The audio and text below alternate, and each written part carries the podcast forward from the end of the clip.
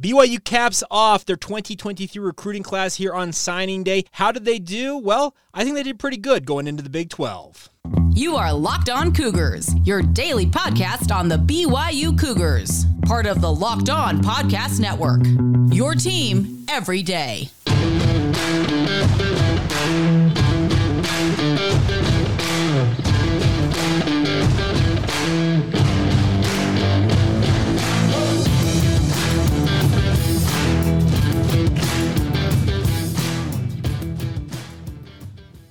What is up, everybody? I'm Jake Hatch, your host here on Locked On Cougars, your resident BYU insider. Thank you for making Locked On Cougars your first listen of the day. Always appreciate you guys checking out the show. We are your only daily podcast focused on the BYU Cougars.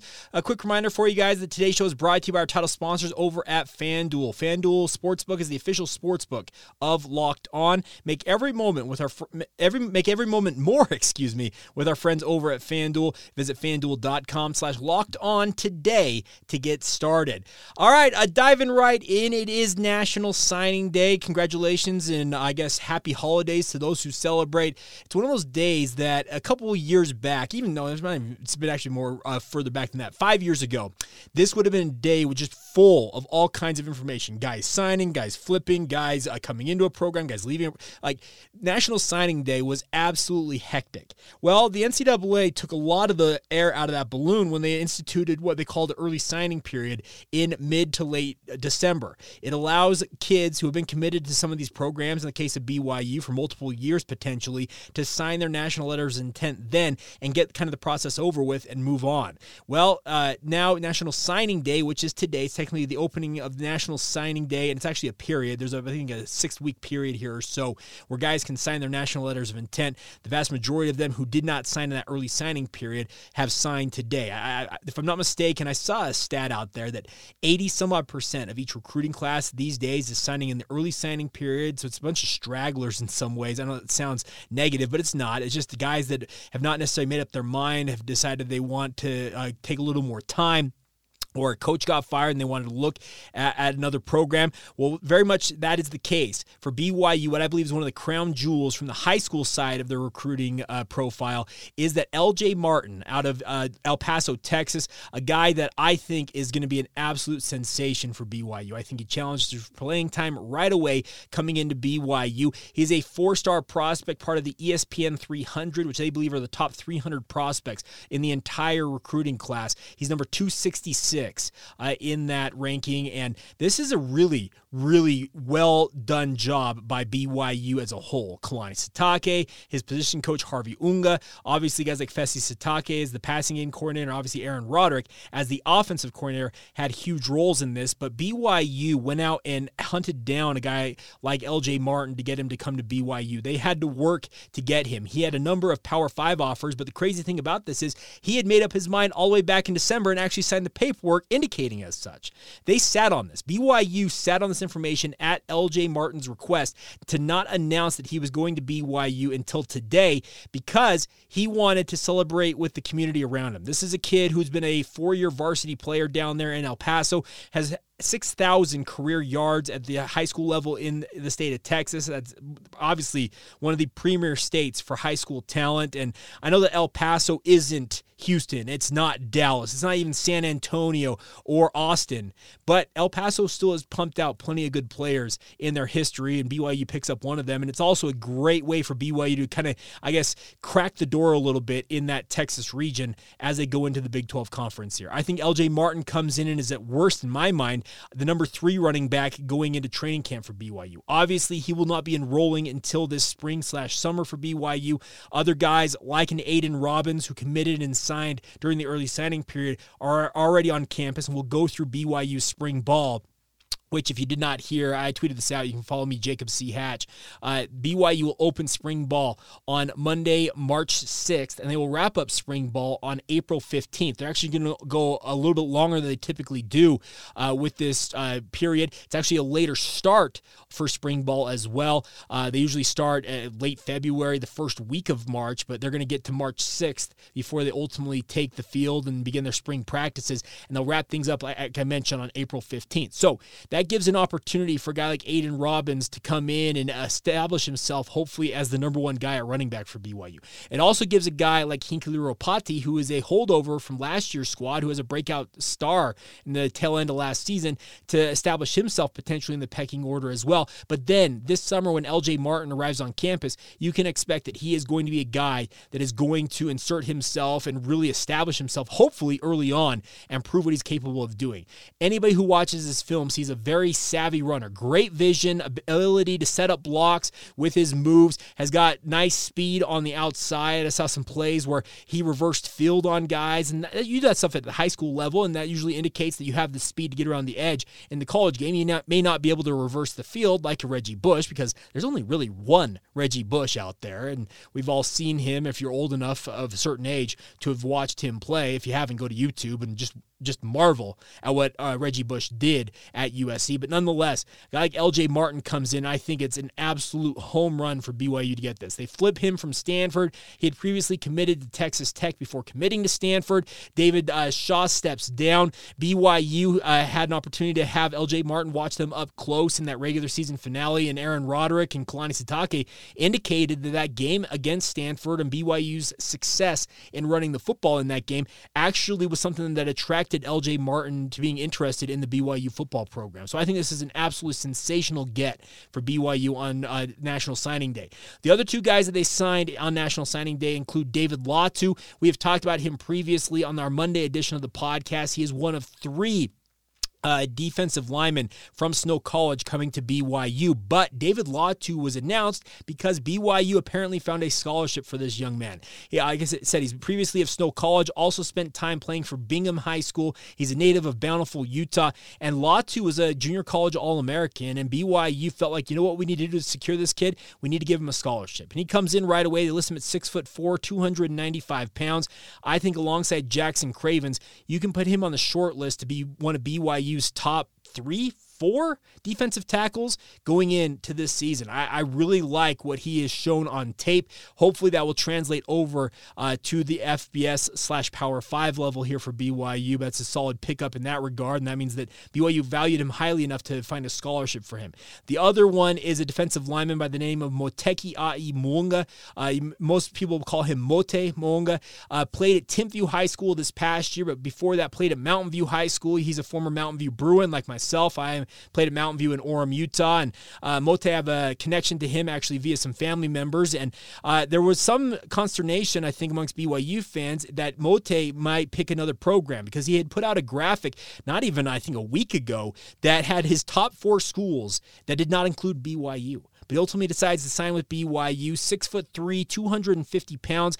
But you can expect that he will pack on the pounds and probably play more of a defensive tackle role like a David Latu after he serves a mission for the Church of Jesus Christ of Latter day Saints. He is the only one of this three man crew that came in on National Signing Day that will not be immediately enrolling uh, later this spring or summer. David Latu will be coming in during the spring period once he has his associate's degree in hand from Snow College. Uh, that's actually the, the reasoning. Some of you actually asked me this after the Monday edition of the show. Uh, his teammates, also speaking of Stone Mulatalo, is John Tamoya Uh, you were wondering, why aren't they enrolled already, Jake? Well, all three of them have to have their associate's degree in hand. They have to finish up their schoolwork down there in Ephraim at Snow College before they can transfer over to BYU. So that is the reason why a guy like David Latu and the other two uh, Badgers from Snow College will be enrolling later this summer. And then LJ Martin, he simply just got to finish his high school uh, days out, obviously, and he'll be coming to BYU this summer and enrolling for a for a fall camp and obviously summer term at BYU, etc. Uh, my overall takeaway and overall thing from BYU signing class, and actually in a moment, I want to talk about one other contingent of BYU's quote unquote signing class that they've actually already signed with BYU, but they're finally enrolled or enrolling at BYU. Speaking of returned missionaries and gray shirts, we'll get to those guys here in just a minute. But the biggest thing for BYU's recruiting class, my friends, is that this is a I call it a solid, albeit unspectacular start to BYU's Big 12 era. Is there room to improve on the recruiting trail? Absolutely. But if you look at the rankings, BYU has their highest ranking, if I'm not mistaken, in many, many years. Uh, it actually might go all the way back to that ill fated 2010 class, if you will recall. That was a top 25 rated class, according to Scout at the time, now 24 7 Sports. Jake Heaps, Zach Stout, Ross Apo. You remember the headliners of that class. Some worked out, some not so much. But this is the class, I think, for for BYU that indicates uh, kind of where they can have their floor in the Big 12 now. Uh, the class ranking for BYU is number 53 on 24 7 sports composite rankings. And I think that's a great spot for BYU to be in. I think the BYU needs to get to being where they're recruiting in the top 40 at the very worst, but you got a big 12 bump this year. This is a BYU program that for the last four, five, six years that I've been tracking it has been ranking in the 60s, if not the 70s, in the recruiting rankings. So to be at number 53 right now on National Signing Day, that is an uptick. And I think you can point directly to the fact that BYU got a bump simply by joining the Big 12 conference here. And that should give them some momentum on the recruiting trail going into the 2024 class, 2025, and on and on and on, because they are going to be a part of the Big 12. Any of these guys, LJ Martin said it himself, I'm going to be back in Texas often playing games. That's the fun part for my family is they can see me on TV. Anymore, uh, the the obstacle of not being able to see your son or daughter play on TV or be able to see them play in person. A lot of that's kind of gone by the wayside, especially with the proliferation of streaming services, TV networks, all that stuff. So I, I, overall I would give BYU's class, and I told this to, we did a special for the Locked On podcast, or you might have seen it on YouTube. I give BYU a B plus in terms of their overall recruiting uh, grade for this class. I, I, if they hadn't gotten LJ Martin, if they hadn't gone out and really worked the transfer portal, which is the kind of the under recruited, under talked about thing here, but with guys like Kedon Slovis coming in, Aidan Robbins, I think the overall takeaway is I think it's a solid B plus for BYU on this recruiting trail. Could they have uh, added some more pieces, hopefully that could push them into the A territory in my mind? Sure. And that may very much happen, that, that may very much, may very well happen uh, coming up during the spring portal period from May 1st to the 15th. The two position groups I still think they need to address, and I think that they absolutely need to hit them in the spring period, are both the wide receiver and defensive back positions, whether that's corner or safety. They need to hit all three of those, I feel like, in the portal period. If you can get some difference makers in that, I know that Eddie Heckard is at cornerback. I, I get that, but I think they need a couple other guys in that defensive secondary. And if they can find that and a difference maker at wide receiver, I think they could push BYU you into that a minus territory this recruiting cycle, and that's that's I think that's a pretty solid start for BYU. Obviously, there's still plenty of work to do. You need to up the overall ante in terms of your overall grades and the average recruiting rankings for each one of your young men. Uh, BYU needs to push towards getting to more of an average four-star class, if at all possible. If that makes sense, that may be many many years down the road before they ultimately can boast that. But if they can continue to recruit high-level three stars and continue to work on their development arm, that's the other thing about this is BYU is very intent on bringing in guys who may have uh, physical tools that aren't completely refined that keep them from maybe being that four star talent. BYU is banking on the fact that they believe they can bring those guys into this program, develop them, bring them along, and once they're producing on the field, they're producing like a four star talent. That has always kind of been BYU's MO here, and I think it will continue to be part of the MO going into the Big 12. But at the same time, you also can now gamble and shoot for bigger fish out there, or uh, whatever terminology terminology you want to use and go chase bigger names. That's the fun part about BYU is they no longer are a program that walks into a house. Well, we're, we're, we like to aspire to be power, being Power Five. No, we are a Power Five program, young man. You can come here and play across the country in the Big 12 conference. You can compete for a college football playoff spot. You can be a part of all of that at Brigham Young University, and that should be a very attractive recruiting chip for BYU to play in future seasons and obviously in conversations even as soon as today as they look ahead to the 2024 class and beyond. All right, uh, so as I mentioned, I want to talk a little bit about BYU, the return missionaries and gray shirts, guys that have enrolled at BYU or will be enrolling this year that have signed in previous recruiting classes, because it's a very important component of BYU's recruiting. We all know that BYU will have a large group of their recruiting classes every single year go out and serve missions for the Church of Jesus Christ of Latter day Saints, spend two years in the mission field, and then return home Well, obviously, uh, there's conversations to be had about those guys that are returning this year for BYU and what they might be able to do this fall for the Cougars. We'll talk about those guys here momentarily. First, a word on our friends over at FanDuel. We're really excited about our new sports betting partner here on the Locked On Podcast Network because they are the number one sports book in America, and that's our friends at FanDuel. And this year, my friends, the only app you need at your Super Bowl, Super Bowl party is our friends at FanDuel. They are America's number one sports book. And the best part is, if you're new to FanDuel, like many of us out there are, that's even better. They have many great features that are making betting on sports fun and easy. And right now, you can download FanDuel so you can bet on Super Bowl 57 coming up a week from Sunday with a no sweat first bet. And what that means is you'll get up to $3,000, 3K, my friends, back in bonus bets if your first bet doesn't win. Think about that. FanDuel is letting you bet on everything from the money line to point spreads to prop bets and who will score a touchdown in Super Bowl 57. You can get in on all of that action. You probably have had uh, pools with family and friends in the past. Well, you can do this with a reputable sports book as well. And the best part is it's on an app. The FanDuel Sportsback Sportsbook app is safe, secure, and super easy to use. Best of all, you can get paid out your winnings instantly from FanDuel as well. So join FanDuel today at fanduel.com slash locked on to claim your no sweat first bet. Once again, up to $3,000 back in bonus bets if your first bet doesn't win, my friends, on Super Bowl 57. That's fanduel.com slash locked on to get started today. Make every moment more with our friends at FanDuel the official sportsbook partner of the NFL.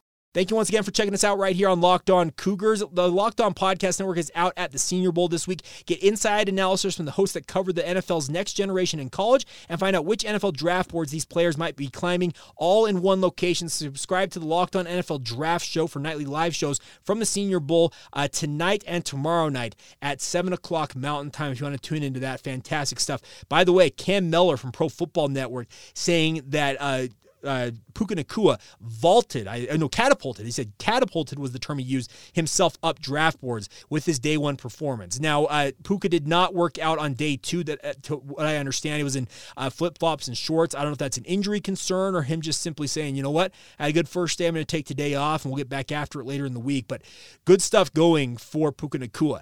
Blake Freeland up and down performance so far based on the reports I've heard. It kind of depends on which person you happen to look at. And Jaren Hall had a rough first day but it sounds like he bounced back in day two of practices down there at the Senior Bowl. But for more coverage of that stuff, make sure you check out the Locked On NFL Draft Show on YouTube or wherever you get your podcast. All right. So uh, let's talk about the guys that have come back off missions and are also guys who may have gray shirted and sat out last season before enrolling at BYU. There are 13 guys in this group from BYU's announcement, one of which has not returned from the mission field yet, and that's John Henry Daly. And John Henry Daly, to me, might be the future of BYU's uh, defensive end position. Six foot five, 225 pound athlete at a Lone Peak High School. I had a chance to call a number of his games, and he was a one man wrecking crew. Elite pass rushing skills at the high school level, coached up extremely extremely well uh, over there at Lone Peak. He will not be enrolling until this summer. But the other 12 of these names, all these guys, have already all enrolled at BYU and will be going through spring ball. So this is an opportunity for them to get a head start and get their mission legs and get their mission legs behind them or kick the mission rust mission legs rust off, whatever uh, terminology we should go with there. But Short on the list here.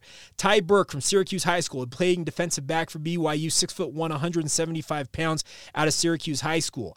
Also at defensive back, Raider Damuni, and this is the guy that I think is absolutely sensational. I talked about BYU potentially needing to find a fit in the transfer portal at defensive back. Well, Raider Damuni, if he is able to get himself into shape ahead of training camp, he could actually be the answer. Raider Damuni was a high three star, if not a low four star prospect during his time at Timpview High School. Obviously, he is the son of BYU a staffer, Jack Damuni. And Raider has got all the skills, my friends. 6'2, 190 pounds, runs extremely well, was not afraid to come down in, and lay the wood on defense in his high school days. Also played some offense, but he will be playing in the defensive backfield for BYU. And to me, he screams as a future linchpin at safety for BYU down the road. I think if he bulks up a little bit, gets himself north of 200 pounds at some point here, he is going to be an absolute monster out there.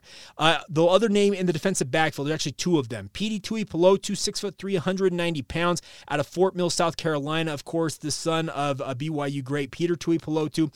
Uh, he's the third brother of the Tuipulotus to enroll at BYU. Him listed at defensive back is a little bit interesting to me because the way I understood he was probably going to play offense before his mission, but now coming home, he will be playing defense at six three. That's really, really tall for a defensive back, but BYU apparently sees enough in this young man. They think they can uh, make him into a very good defensive back. And also, Marcus McKenzie, obviously the son of BYU uh, BYU running back legend Brian McKenzie. You're noticing a trend here. A lot of sons of BYU players, my friends. But Marcus McKenzie has a list of listed at both defensive back and wide receiver. Six foot, 165 pounds out of Pineview High School down there in St. George.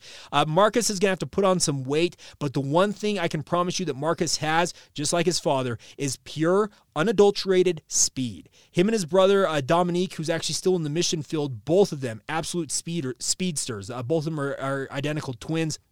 And once Dominique's back, you can guarantee the McKenzie brothers, they're going to get after it. But Marcus has already enrolled at BYU, and I think he ends up staying at the cornerback spot for BYU. Like I said, 165 pounds, probably needs to put on some weight before he really gets into the mix. But he's got all of this offseason to work on that. Hit the weight room hard, obviously, hit the protein shakes, all that stuff. Eat a built bar here or there. Uh, you can do all that stuff. Other names that come, coming back off of missions include on the, let's get to the defensive side real quick before we move over to the offense.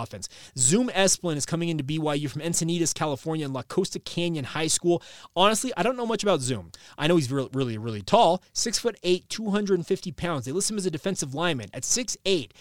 I don't know if he's going to be playing uh, defensive tackle, but at 250 pounds, you'd think, okay, if he gets into a weight room, what's he going to get up to? 280, 290? Does he play defensive end at that weight? I, I don't know. This is an intriguing one because I don't, like I said, I don't know much about Zoom's background outside of the fact that he was a late addition to BYU's recruiting class when he committed, and he's coming into this program as a scholarship player. So uh, this will be interesting to see how he does. Also, on the defensive side of the football, the last name Kaufusi should be synonymous with BYU football at this point, my friends. A Ace and Micah Kaufusi are both enrolled at BYU now. Now, Ace is a six foot three, 205 pound athlete at Kahuku High School who I believe, uh, I, am trying to remember way back when, when he committed to BYU, I thought they had him tabbed to play defensive back for BYU, but they have him listed as a linebacker here in BYU's release. While Micah Kaufusi, who is the younger brother of both Jackson and Isaiah Kaufusi, Ace is their cousin. They're also cousins of the uh, Kaufusi, speaking of uh, Bronson and Corbin Kaufusi. All of them are related. We all know that. But Micah Kaufusi, 6'4, 205 pounds, out of Alta High School and a native of Cottonwood Heights, Utah. Uh, Micah was always tabbed to play linebacker, just like his older brothers. You looked at that body type, what he played like at Alta, and you're like, okay, that's a linebacker. But you can never have too many Kaufusis on your roster if you're BYU, and I would continue to tap into that as much as possible possible because the nice part is the Kaufusi clan, the family out there, there's a lot of siblings and a lot of nieces, nephews, cousins tap into as much of it as you can. It's good to see Micah Kaufusi and Ace Kaufusi bringing the Kaufusi name back to the BYU roster. So that's the defensive players coming back off of it. I think all of them have potential here. Now, on the offensive side of things, uh, Caden Chidester is another guy similar to Zoom Esplin who is absolutely just a big dude. 6'8", 290 pounds. He played high school basketball, many of you might recall, was originally tabbed to play defensive line for BYU, but it appears that BYU is uh, told him to bulk up because it's 6'8", 290. That is definitely offensive lineman weight? Does he end up playing offensive tackle, offensive guard? I don't know. He is probably the biggest project of the entire bunch of these guys here because I just don't know if Caden Chidester is going to be able to make the transition to playing football full time after being primarily a basketball player in high school down there at Richfield High. He didn't play at a high level either in high school. Richfield's not a very big town. So there's a big gamble here on Caden Chidester. He's got the measurables 6'8, 290. Look at that. Okay, that's offensive lineman height and weight for a freshman coming in, see what you can do with it, but it's going to take some time. I would actually imagine that a redshirt year and maybe a couple years of development are probably in order for him before you ultimately see him make an impression. Now, also on that offensive line is a guy who I think is going to be more of a proven pro- a proven product earlier on because he played offensive line in high school, and that's Jake Griffin, a native of Arizona, Mesa, Arizona, and went to Red Mountain High School list him also at 6'8, 280 pounds, but he is an offensive lineman. He played it in high school. I remember watching Jake Griffin's film before his mission and thinking, oh my goodness, they might have their next star left tackle.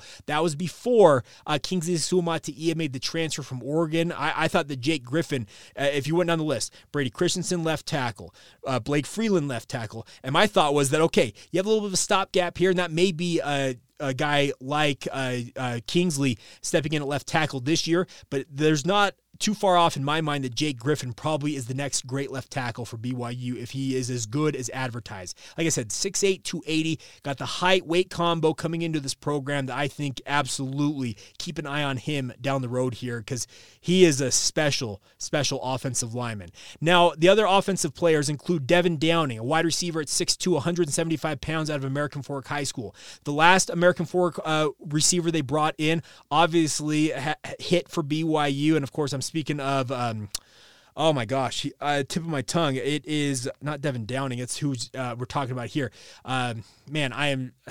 This is embarrassing uh, to have lost that in the moment, but nonetheless, Devin Downing. Let's get back to the point at hand comes from a very established program and great size, 6'2", 175 pounds. Uh, he's a guy that is been carrying on a really, really nice legacy for BYU at wide receiver, uh, BYU at American Fork High School, and he should be able to do that uh, moving forward here at BYU. I really like him. And also Koa Eldridge, another Hawaii product uh, out of Honolulu, went to Punahou High School. He's a little bit smaller, listed at 6 foot 190 pounds, but Koa Eldridge is a guy to me that screams a slot receiver type. Think of it like an Aleva Hifo, but bigger than Aleva Hifo. If you remember Aleva a couple years back, actually more like four years back now.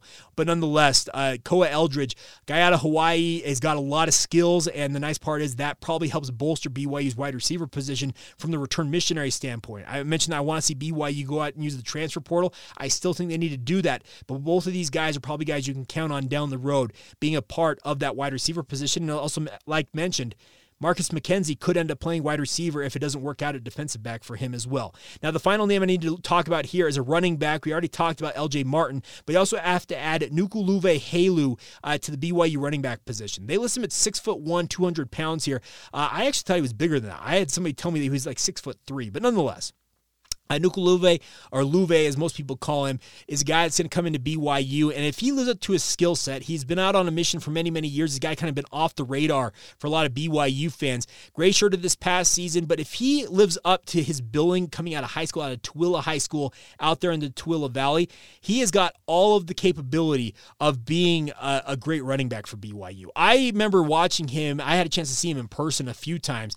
I remember thinking, okay, this has got the markings of the next uh, insert Polynesian running back of BYU yesteryear. Fui Vakapuna, Harvey Unga, like the, Manase Tonga, like the think of the great names of big bodied Polynesian backs that BYU's had in the past little bit.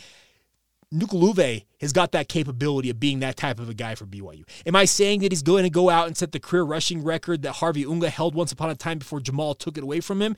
No, I'm not necessarily saying that he's going to do that, but he's got that same capability of being that. I think at the very worst, he's a Manase Tonga, where Manase was a fullback but had very, very nice hands out of the backfield and became a nice receiving threat for BYU in the mid 2000s. You all remember Manase uh, played in the NFL as a fullback for a little while, wore the number 11 at BYU. I think he absolutely, uh, speaking of a guy like Nukaluve, should pattern his game after like a Fui Vakapuna or one of those great BYU Polynesian running backs they've had in their history. And we'll see if it, if it pays off. And by the way, it just came to me. Chase Roberts. That's who I was thinking of. Chase Roberts. Of course, the guy for Devin Downing, the American Fork products, both of them. And man, that was embarrassing to have that slip my mind right as I was going into that that hit. But nonetheless, this overall uh, return missionary class, I think there's a lot of good options in there. Are there some gambles in that group? Absolutely. You look at uh, the list, and you, I, I, look at that list and I say, okay, like I said, Caden Chidester as an offensive lineman,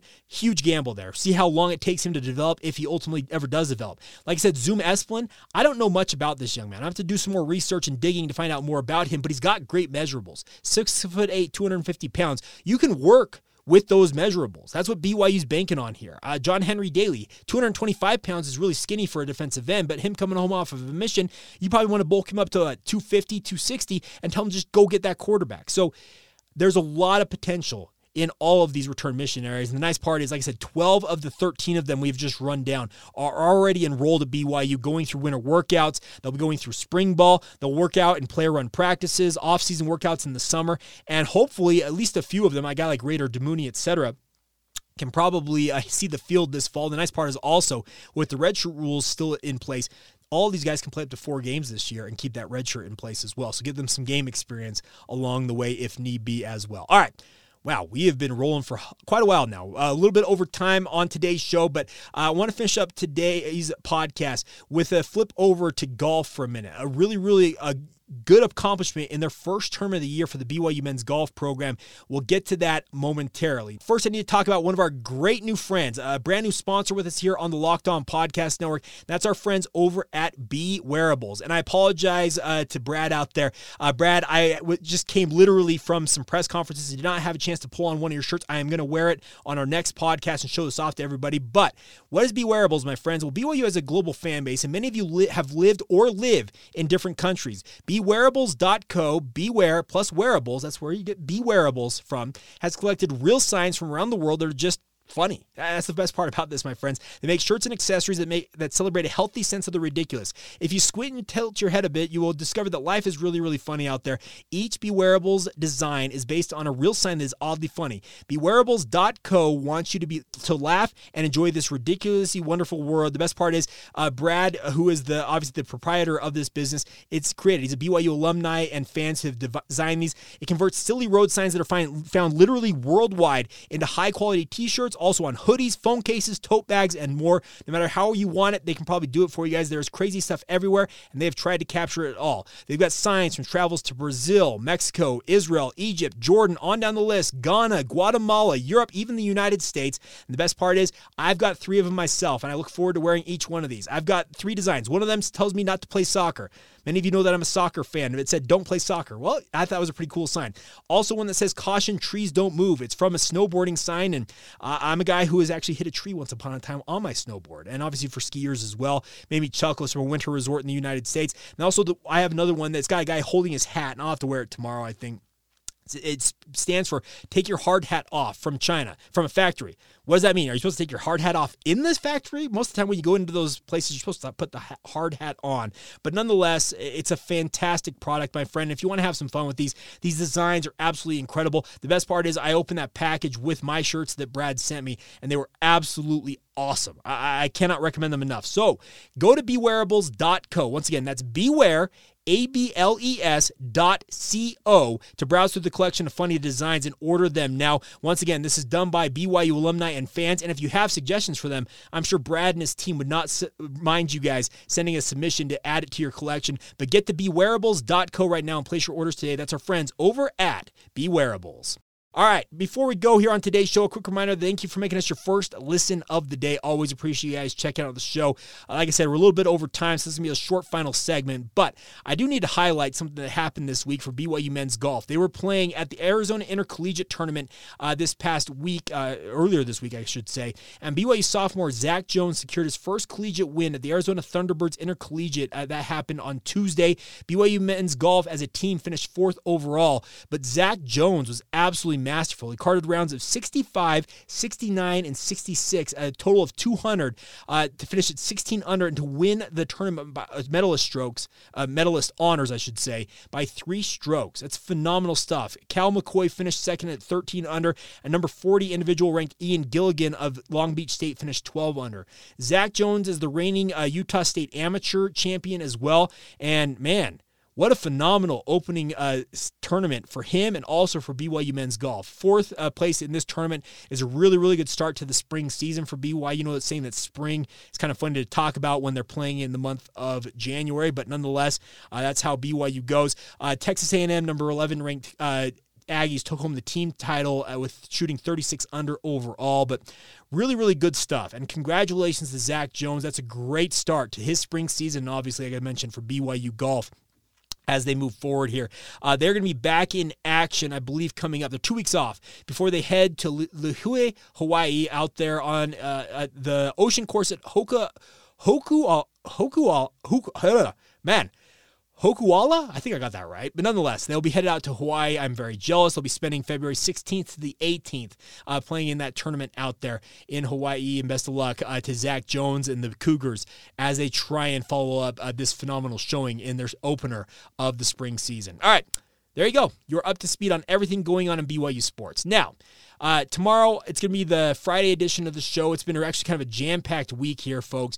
But if you have questions, we'll get to a mailbag edition tomorrow. So if you want to send those in now, send them, send them in via social media, email, or DM them on Twitter, whatever you want to do to, uh, to reach out. Drop them in the YouTube comments, however you want to interact with the show excuse me, we'll get to as many uh, questions as we can on tomorrow's podcast.